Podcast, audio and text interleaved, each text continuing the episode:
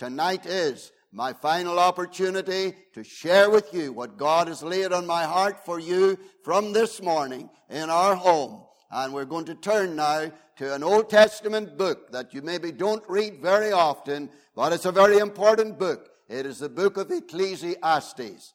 Psalms, Proverbs, Ecclesiastes. That's where you'll find it. So if you can get the Psalms and go from there, then you will get into this very interesting book. It was written by Solomon. There are actually three books that are attributed to Solomon. The Song of Solomon, Book of Ecclesiastes, and uh, then the Book of Proverbs. And it's felt that Ecclesiastes was penned or written or spoken by Solomon in the latter years of his life. There are a number of things in this book that would indicate that here is a man who has now got uh, a journey behind him and not so much left before him. And he's reflecting on life and he thinks about things with serious thought. And isn't that true, dear friends, that as we get older, the things of what are ahead and eternity seem to loom larger, and the things that are behind seem to become smaller. And I pray that tonight, the things that are ahead will become so significant and so vital and so vivid to you that it will provoke your mind and heart and thought to do what Jesus wants you to do, and that you will not leave the house of God this evening with unfinished business. So, thank you so much for coming. And now we're ready to hear the Word of God. So, have you got your Bibles ready? This amazing book. You know, we two men in our home today they were doing a job in the attic. And uh, one of them had left uh, a couple of little uh, ornaments that were on the top uh, uh, landing. He had set them in in my study. And when I came up later on, I noticed that they were there, so I knew he had been in. And he said to me when they were just going away, youngish man, he said, I left a couple of uh, little items in your study. Oh, yes, I said, I saw that. Did you see the good book? Because the good book was lying open where he had set them. He said, I did. He says, Do you read it? No, he says, I don't. I said, My man, you should. You should. It's important. And then we talked a little bit more. Anyhow, the good book and Ecclesiastes chapter 8 and commencing to read at verse 6. Chapter 8 and verse 6 because to every purpose there is time and judgment. Therefore the misery of man is great upon him, for he knoweth not that which shall be. For who can tell him when it shall be? There is no man that hath power over the Spirit to retain the Spirit, neither hath he power in the day of death. And there is no discharge in that war. Neither shall wickedness deliver those that are given to it. All this have I seen and applied my heart unto every work that is done under the sun. There is a time wherein one man ruleth over another to his own hurt. And so I saw the wicked buried who had come and gone from the place of the holy and they were forgotten in the city where they had so done. This is also vanity, because sentence against an evil work is not executed speedily. Therefore, the heart of the sons of men is fully set in them to do evil. Though a sinner do evil an hundred times, and his days be prolonged, yet surely I know that it shall be well with them that fear God, which fear before him. But it shall not be well with the wicked, neither shall he prolong his days, which are as a shadow, because he feareth not before God. Amen. And may God write his own word into our hearts. When I read this book, I realize full well that there's no other book in my library, no other book that I read that has the same authority as this book, that has the same message, that commands the same respect and that commands the same level of obedience. And so, as we have read it, I pray that all of you tonight will recognize that you're not dealing with me, but you're dealing with the Lord. Dear loving Father in heaven, we pray that in the closing moments of this final service, thy gracious Holy Spirit will focus all our thoughts, our hearts, and our sincere attention.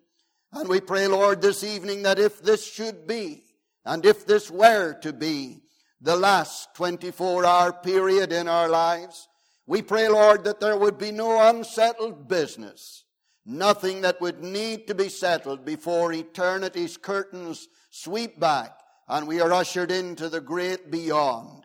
O Holy Spirit of God, make the things of eternity real to us this evening, we pray, in the precious, mighty name of Jesus our Savior, and for your glory only we pray. Amen. Amen. Most of you are aware that the most magnificent building that was built in Old Testament history was, of course, the Temple of Solomon. There was no cost, no, nothing spared in building what was built under that king, prepared, prepared for by David his father, and then built and to gleam in all its beauty in the beautiful, wonderful, amazing city of Jerusalem.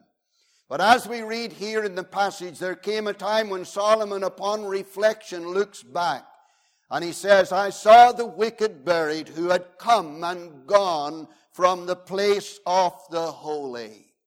No one was more aware of how holy this building was. In actual fact, when it was dedicated, the presence of God so filled it with all the glory of God that even the priests could not minister in that house. I remember one evening starting a mission, and just before I went into the service in the very opening night, I remember God speaking into my heart and saying, The glory of the Lord will fill the house. And that very first night, the glory of God did come down, and there was quite a movement of the Spirit of God amongst the people, though it was only the very first night. And you know, whenever the glory of God came down on Solomon's temple, the people were overawed because God is a majestic God. Those who have never had a revelation of how majestic He is have no concept of how overawed people are whenever He reveals Himself. But I know that tonight, among so many of you, there is a God fearing, there is a reverence, and there is a respect for the Bible. There is a respect for the things of God. There is a respect for the man of God. And you've got that tonight. But you could have all of that, my dear man or woman, and yet not be right with God. You might be a God fearing man, and it's a good thing to be a God fearing man, to be a God fearing young man, to be afraid to take the Lord's name in vain, be afraid to curse and swear, lest in your dirty, filthy tongue you would be cut off and you would have no opportunity to seek God. I was such a young man just before I was converted. But God took me and He did more for my tongue than soap and water and a brush could have done. He cleaned me up on the inside and He gave me a whole new vocabulary and I lost a whole lot of old words. And some of you need to lose some words and you need to get some new words. And you know, I didn't like going to meetings either. I didn't want to be there. And so I would try to stay away and prevent being in them. But when Jesus saved me, that's where I wanted to be. God's people were going to be my people, and His way was going to be my way. And you know something? 60 years later, bar six months or four months, I've still the same joy, still the same conviction, still the same fulfillment, and I wouldn't change anything in my life for all the tea in China and this wonderful, glorious ministry of preaching the Word of God. And wherever Yvonne and I have gone, it has always been a blessing to us, sharing this amazing book. Years ago, we went a number of times back and forward to India to preach there. And sometimes we went to the great Stuartpuram convention up there in Andhra Pradesh. They told me, I don't know, they told me there were up to a hundred thousand people in the services. And I'd never seen such a vast crowd of people. I'd never heard such singing as then. My dear friends, that would put Manchester United Old Trafford into a picnic box. I tell you, whenever you get a crowd like that, it's something else. And they begin to sing and they begin to pray and people begin to stream out to seek God. The same in Ethiopia. In the last days of a wonderful convention, they told us that people had walked for three days and slept on the journey day and night as they got there. And on the last day, the service started at 8 o'clock in the morning and it finished at a quarter past four in the afternoon without cessation. 70,000 people, all in the open air, under trees and branches and banked right up the hillside, and the same tremendous movements of God. Why is that? Because the glory of God touches people wherever they are. It brings them to the cross of Calvary. And it's always been a delight for Yvonne and myself to share in such occasions. But it's also a delight to share in a very small meeting because where Jesus is, it's always glorious. He makes the place of his feet, says the Bible. He makes the place of his feet glorious. And when He steps into your life and His precious feet come into your heart, my dear man or woman, He will make your heart a glorious place. He will make your life a glory filled life if you will just let go and let Him have His wonderful way. But as Solomon is reflecting on life, and I don't want this meeting to be overly long because it's the last meeting, it's not going to be extended out to be a long meeting. I don't want to have you concentrate for a long time because people don't concentrate so long now. But I do want you to focus with me. I do want you to think. I do want you to feel as if this would be ever the last time that you and I would cross paths together. And that is a very real possibility. He reflected and he said, I remember in my life's journey, as I looked at the house of God and I saw people come to that house and worship there and gather with others and come into the presence of God. I watched those people as they came, but then I watched them as they left. I saw them go and I saw them head away down the hill from the temple. And I knew that there were men amongst them who were still unright with God. Because he said, I saw the wicked buried who had come and gone from the place of the holy. It's bad enough, my dear people, to see a man or a woman or young people walk away from the presence of God and go on with their lives. But I'll tell you there's something that is far more black edged than that. It is when that same man comes to the point where his foot hits his own headstone and he drops into the grave without God or salvation.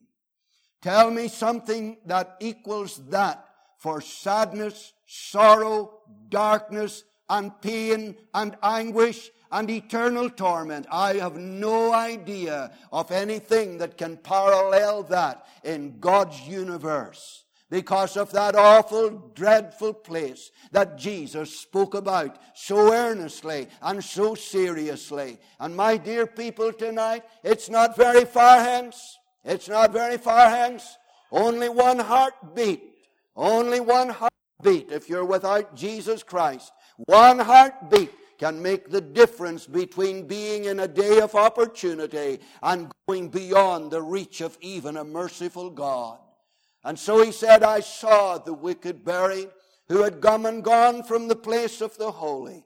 You know, in Luke's Gospel, chapter 16, the Lord Jesus speaks about a man who died without Jesus Christ. I don't know whether he went to the house of God or not. It doesn't tell us that. But it does tell us what it was like for him on the other side of the divide. And I tell you, as you read that and allow that to sink into your spirit, then you begin to realize I ought to seek God. I ought to get right with God. I don't want to die and go into a lost eternity. I would pre- pretty much presume tonight, assume that there's nobody in their right thinking mind in this lifeboat building tonight who would say, blatantly to God and into His face, God, I want to go to hell. They might say it, you might feel it, you might express it in your mind, you might not say it outwardly, but you don't really realize what you're saying. And you might very well say it, and God might take you at your word. He might take you at your word. So be careful. Don't be deceived. God is not mocked. Whatsoever a man soweth, that shall he also reap. We used to plant potatoes. We didn't expect to get turnips. Used to plant corn. We didn't expect to get barley. You reap what you sow. You reap what you sow. And if you sow to the wind, do you know what the Bible says? You'll reap a whirlwind. Sow to the wind, says the Bible. You reap a whirlwind. What does the Bible say? Sow to righteousness and reap in mercy. And if you will sow tonight into your life thoughts about salvation, thoughts about getting right with God, thoughts about coming to the cross, I tell you, dear man, woman, tonight, you will walk out shielded by the mercies of God and covered over with His protective care. I don't know anything that can equal such security and protective care as the care of such a gracious God who loved you and sent His Son to die for you on Calvary's cross. But let's come back to the passage tonight. Let's try tonight to focus our thoughts on what it might be like if such a man were to be brought to our congregation this evening. A man who had come to the house of God. A man who had left the house of God and in a moment unexpectedly is called from time into eternity and finds himself now beyond the gates and finds himself now entering into a long dark tunnel and finds himself going eternally downward, downward, downward, looking for a place for his feet and finding that it is a pit without a bottom. And then the heat begins to uh, increase and the temperature begins to uh, intensify until he feels the hot perspiration of that hot place out into which he has come. And the convictions begin to fall upon him all around him are dark, black demon powers that are screeching out from the rocks and the crags. All around him is liquid fire. And all down beyond him are others who have gone out through that doorway, that gateway that is wide, as Jesus said, and leads to destruction. And he comes to realize that which Eric Stewart spoke about, I am now experiencing. That which Bertie Johnson spoke about, now I am realizing. I am where they talked about. Oh God. Oh God. Why am I here? I can tell you. Because you did not seize the opportunity of the cross and salvation. And you missed it and you missed it and you missed it.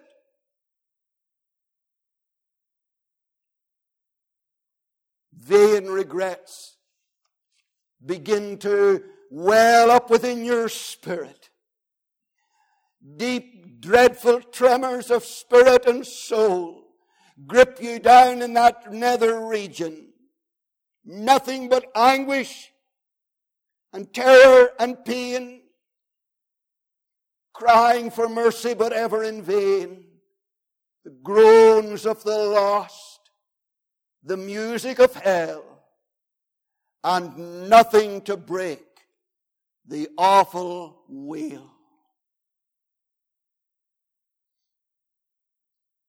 If there is a simple message for me to give you this evening, I want to try with that picture in my mind, burning in my heart, of a man who is now having vain regrets. And one of the vain regrets he has is that warning had been heeded. 55 years ago, I started preaching. I was 19 years of age.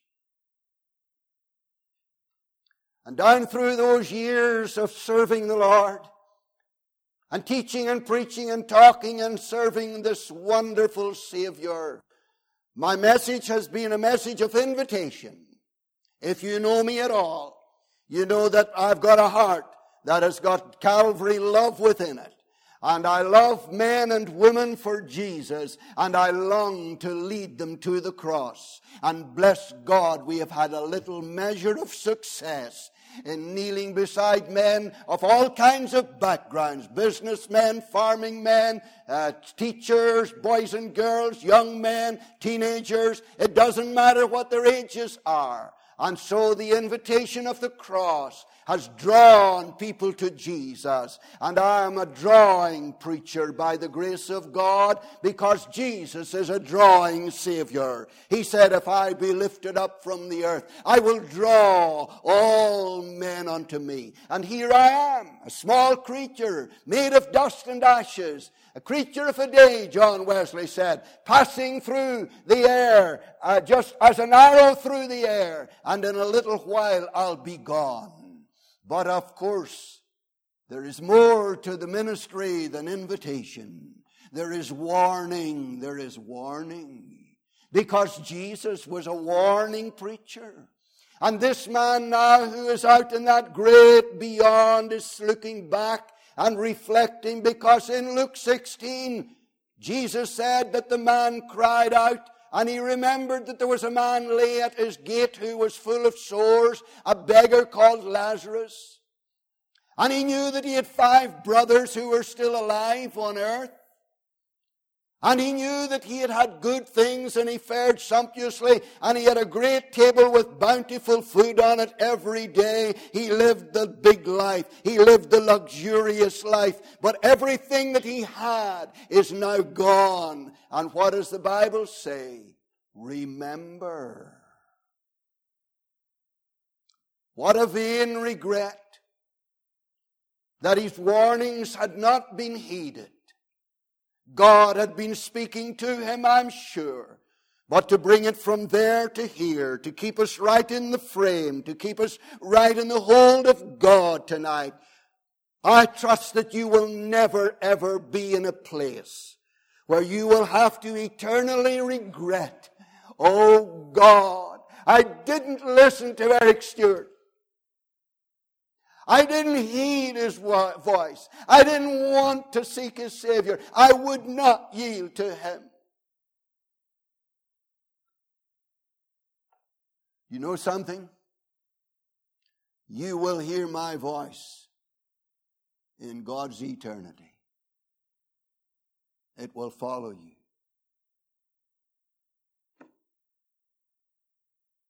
And tonight, whilst all the mercy of God envelops you around like waves of favor from the throne of God, that voice of mine and others like me will be like a whiplash that will follow you right on out and farther, further out. say, Oh God, I wish I had listened to that man. I wish I had come to the cross. I wish when he lifted high the old rugged cross and lifted up a crucified Savior to me, how I wish when we were singing those lovely songs, just as I am without one plea, but that thy blood was shed for me, and that thou bidst me come to thee, O Lamb of God, I come. How I wish I had come.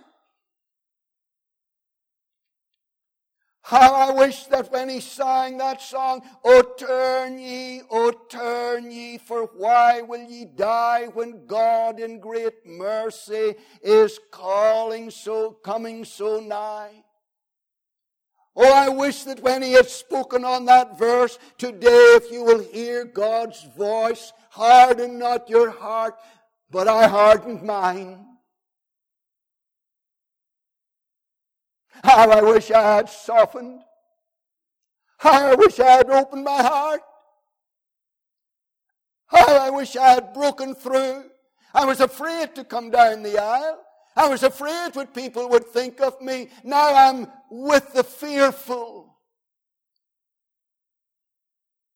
and the unbelieving.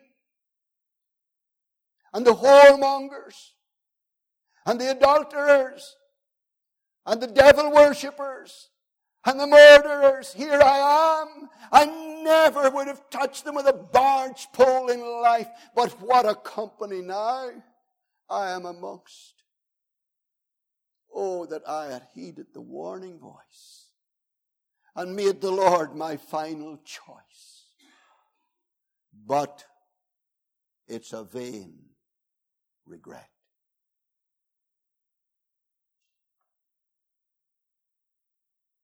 The clock cannot be turned back. There is no exit door to the caverns of eternal perdition. There is one entrance door, no exits.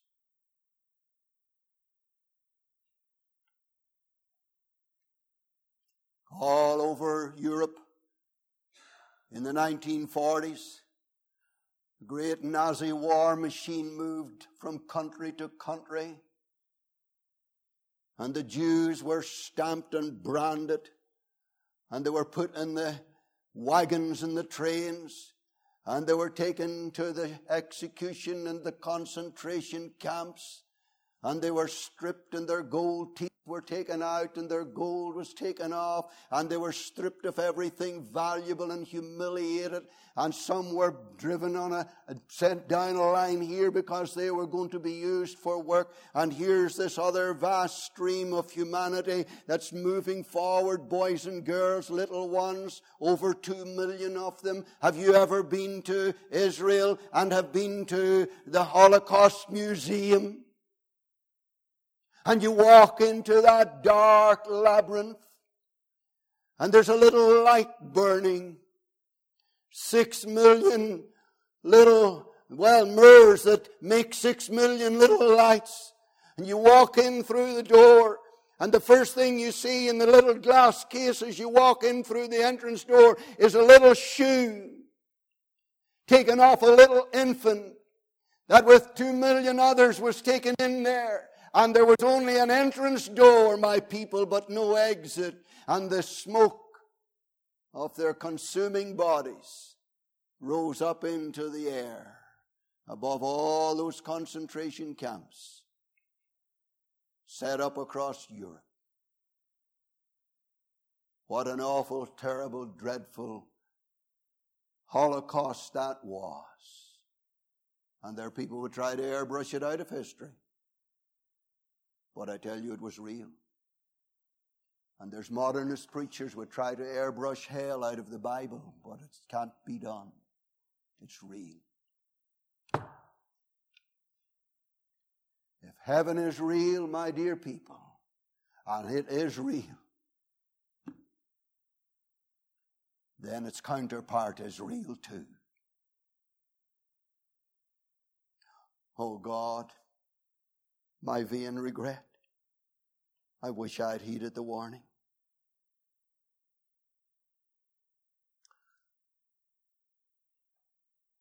Oh God, would there not be the faintest hope that an angel would come from God's heaven and give me another opportunity? Could a shining archangel not leave heaven? He is so powerful he could cross planets and stars and cross down through our earth and head on down to this nether region and bring with him a pardon, an opportunity, an opportunity to be given again. And my man, who is now in that outer darkness, travels along and hears a man over here, and he's washing his hands. Who is he? Who are you? Oh, I'm Pontius Pilate. And why are you here? I released Barabbas consigned Christ to the cross and I tried to wash his blood off my hands with a basin of water. You say the picture's not true, Eric. Let me tell you something. Pontius Pilate died in an insane asylum in France. And at the end of his life, what did he constantly do? He constantly was found washing his hands in a basin of water. His mind was gone, but his memory was real. Here's Agrippa. Who are you? Oh, I'm Agrippa. And why are you here? Well, I'm here because I was almost persuaded, but not altogether. And why in the world, Agrippa, did you not take the final step? Why did you not step over? Why did you not clasp the Savior as the Apostle Paul spoke to you? Oh, well, you know, I had a good job and I was afraid I would lose my job.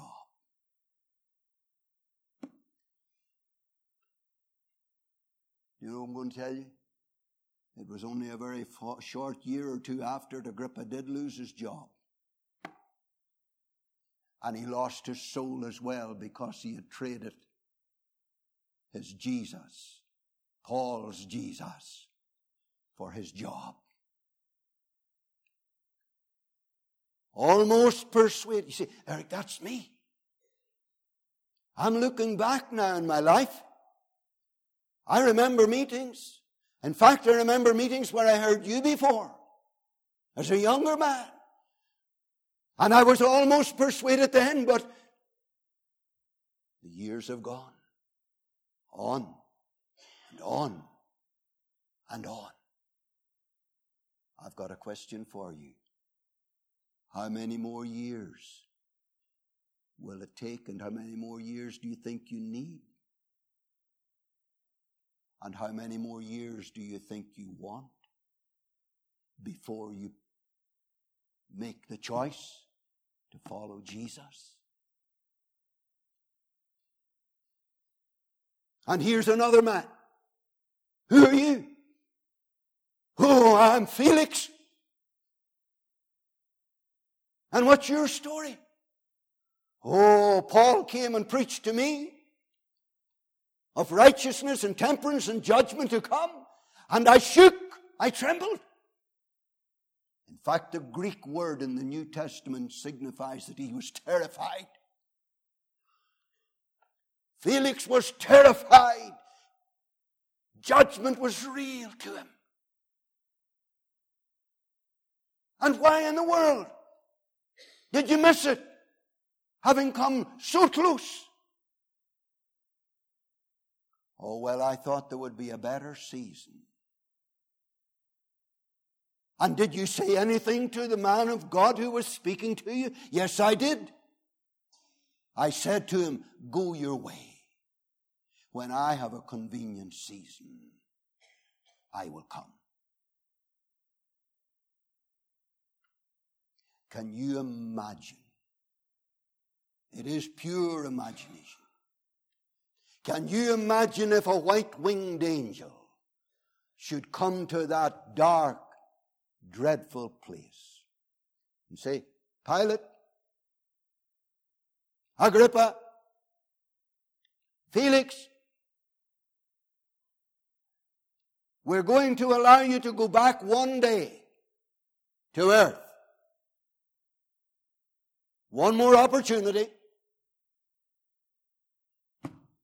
Can you imagine the response? Can you begin to feel how quickly they would exit that place? And look up the servant of God, Paul, and say, Paul, we're back. We've been given a day to get right with God, and we're going to, we don't want to be back here in this dreadful place we've been. We're, we're going to get right now. I think we could bring that right into this meeting now and tell you that this now is your day. Before that may be your eternal destiny.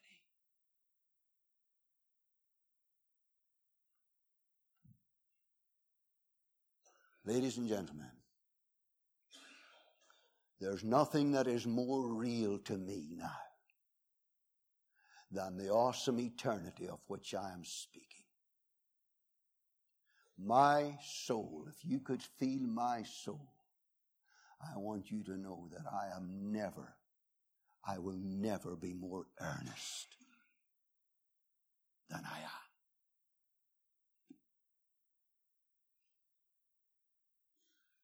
God has got a grip in my heart.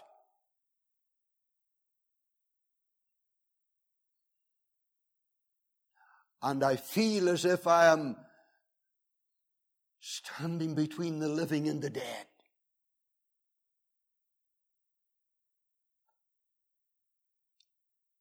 And I feel as if I'm the last barrier under God for some man,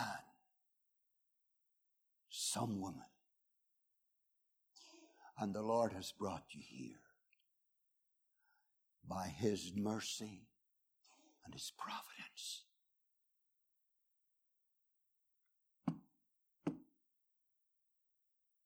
Right, Mr. Stewart, I'm a young man. I, I've got a lot of time left.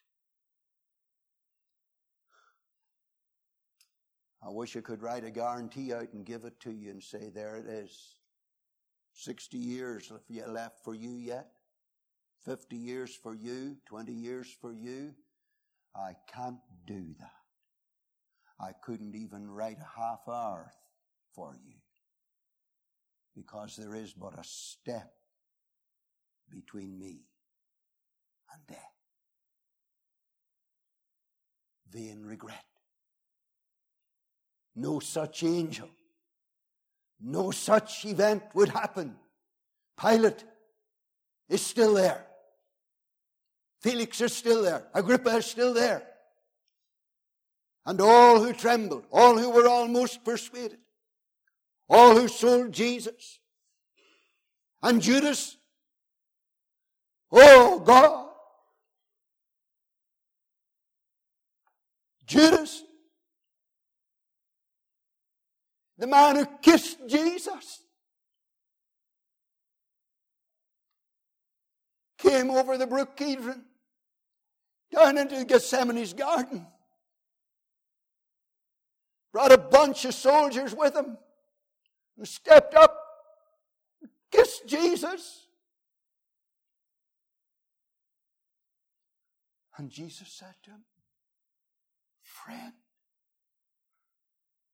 friend,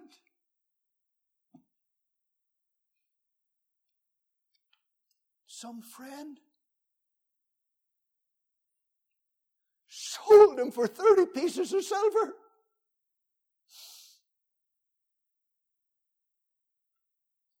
And when he saw that he had betrayed innocent blood, and he knew the chips were down, and there was no way back, he took his bag of money, and he went to the priest, and he threw it on the floor in the temple, and I still hear the clash and the clang of those, those pieces fall on the floor. And friends, the clash must still be ringing in his ears.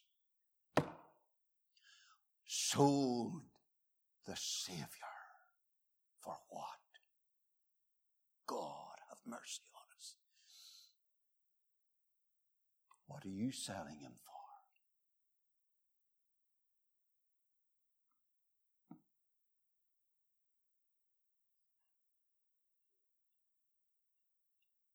Say, Eric, Eric, you've got me. I'm in your line of fire tonight.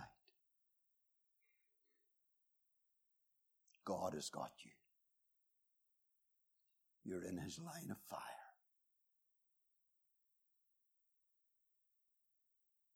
But he's here to be merciful to you. Don't let a black devil take you to the realms of eternal darkness. When the white lamb of Calvary has given his life's blood for you.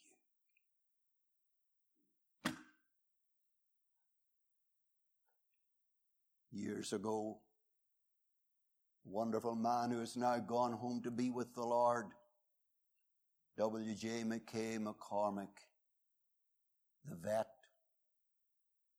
What a wonderfully used servant of God to deal with people who were demon possessed. And sometimes I had the opportunity of ministering alongside him. And I remember one day when we were working with a particularly difficult demon possessed person. And there was a master demon who was standing very strongly against us. And Mr. McCormick said,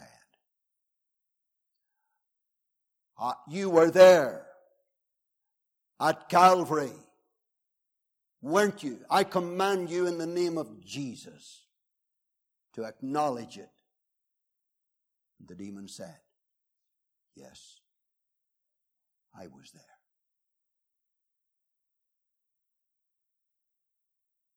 And as we proceeded, he said to him, I command you in the name of Jesus Christ to tell us who was the victor?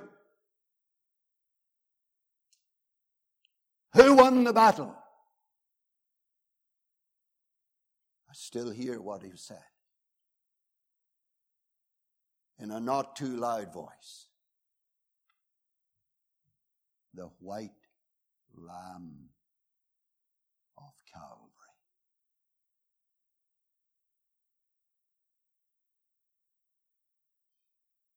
Yes, ladies and gentlemen, the white lamb of Calvary did win the battle. And that's why we're here and not in that nether region.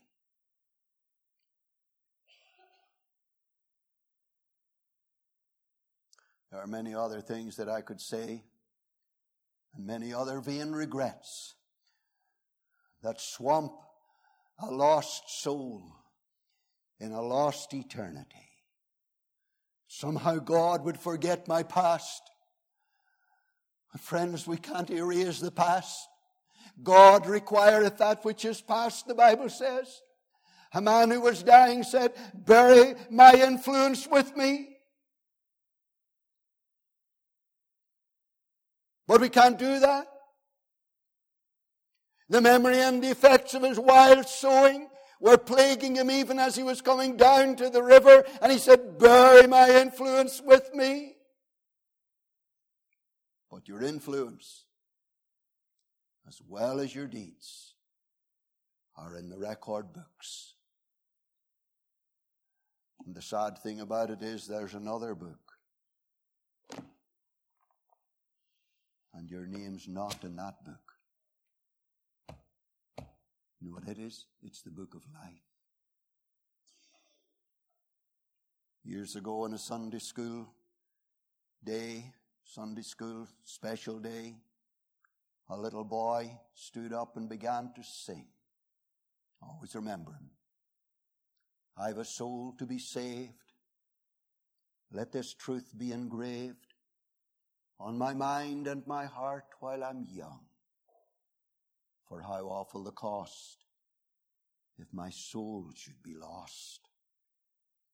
And in hell, if I die as I am, die as I am, yes, die as I am, all hope gone forever, if I die as I am. Now, dear friends, we are at the end of the mission. We are in the concluding moments of this service. And everything that I've said that is a vain regret, for every man that I've mentioned by name out of this book of God that went to their own place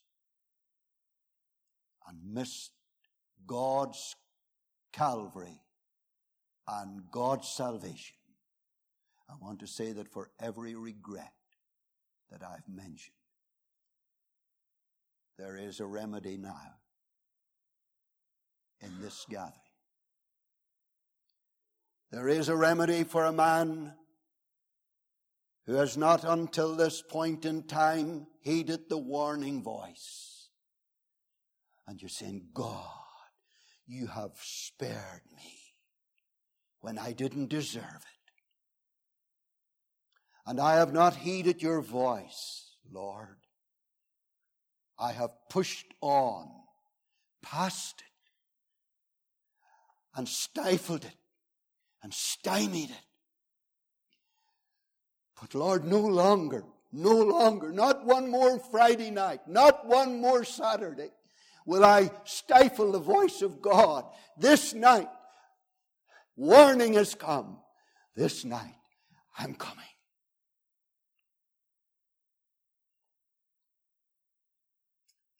Wouldn't it have been such an amazing difference if the captain of the Titanic had listened to the warnings? Icebergs ahead. Reduce speed. Icebergs ahead. Reduce speed. And the captain sends back the message. This ship is unsinkable. Full steam ahead. God sank her in the deepest part of the Atlantic.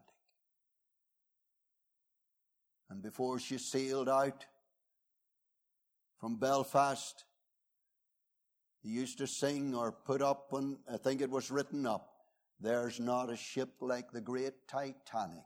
No, not one. No, not one. You know where they got those words and idea from? There's not a friend like the lowly Jesus. No, not one. No, not one. There's not a ship like the great Titanic. No, not one. She never finished her maiden voyage. It would have been so different for the hundreds and hundreds of men and women if the captain had but taken the warning to heart. Will you take a warning to heart? You're in a place tonight now where opportunity is real. Mercy's door is open. Jesus invites you here. Angels are lingering near. Prayers rise from hearts so dear from a husband, from a wife, from a mama, from a daddy. Boy, young fella tonight, your daddy and mommy didn't bring you into the world for you to become a child of the devil and go to hell. They brought you into the world that you would come to their Savior and be saved, and they're praying for you. Will you stamp on their prayers and spite them to their face and go on in your wicked way? Or will you stop tonight and say, God, have mercy on me? Don't let me leave the lights of the building, lest I go out to the darkness of eternal night. Oh God. You know what, dear ladies and gentlemen? You say, God, my past, my past. God will forget your past this night if you'll bring it to the cross. I will put all your sins behind my back. I will cast them in the depths of the sea. All thy sins and transgressions, whatever they be, though they mount up to heaven, though they reach down to hell, they will sink in the depths, and above them will swell all God's waves of forgiveness, so boundless and free. And God says, I will cast all thy sins in the fathomless sea. Is there any gospel like that? Is there any religion in the world that's got a message like that? Not one. Not one. But we have it. Now, the blood of your soul is not in my hands anymore. My hands are clean. It's now in yours. And with all the heart that I have, with all the soul that I have, I am asking you to put your feet forward tonight and step out and come to the cross. It'll cost you, but it'll cost you more if you miss it. It'll cost you, but it will cost you more if you miss it. Oh Lord Jesus, reveal yourself. Reveal your mercy. Reveal your grace. Reveal your love to this people. Boys, young men, youth on your brow, vitality in your body. Will you hand over your life to Jesus tonight and trust Him? Man tonight with more birthdays behind you than ahead of you. Will you make sure that you get in and get the second birthday to be born again tonight?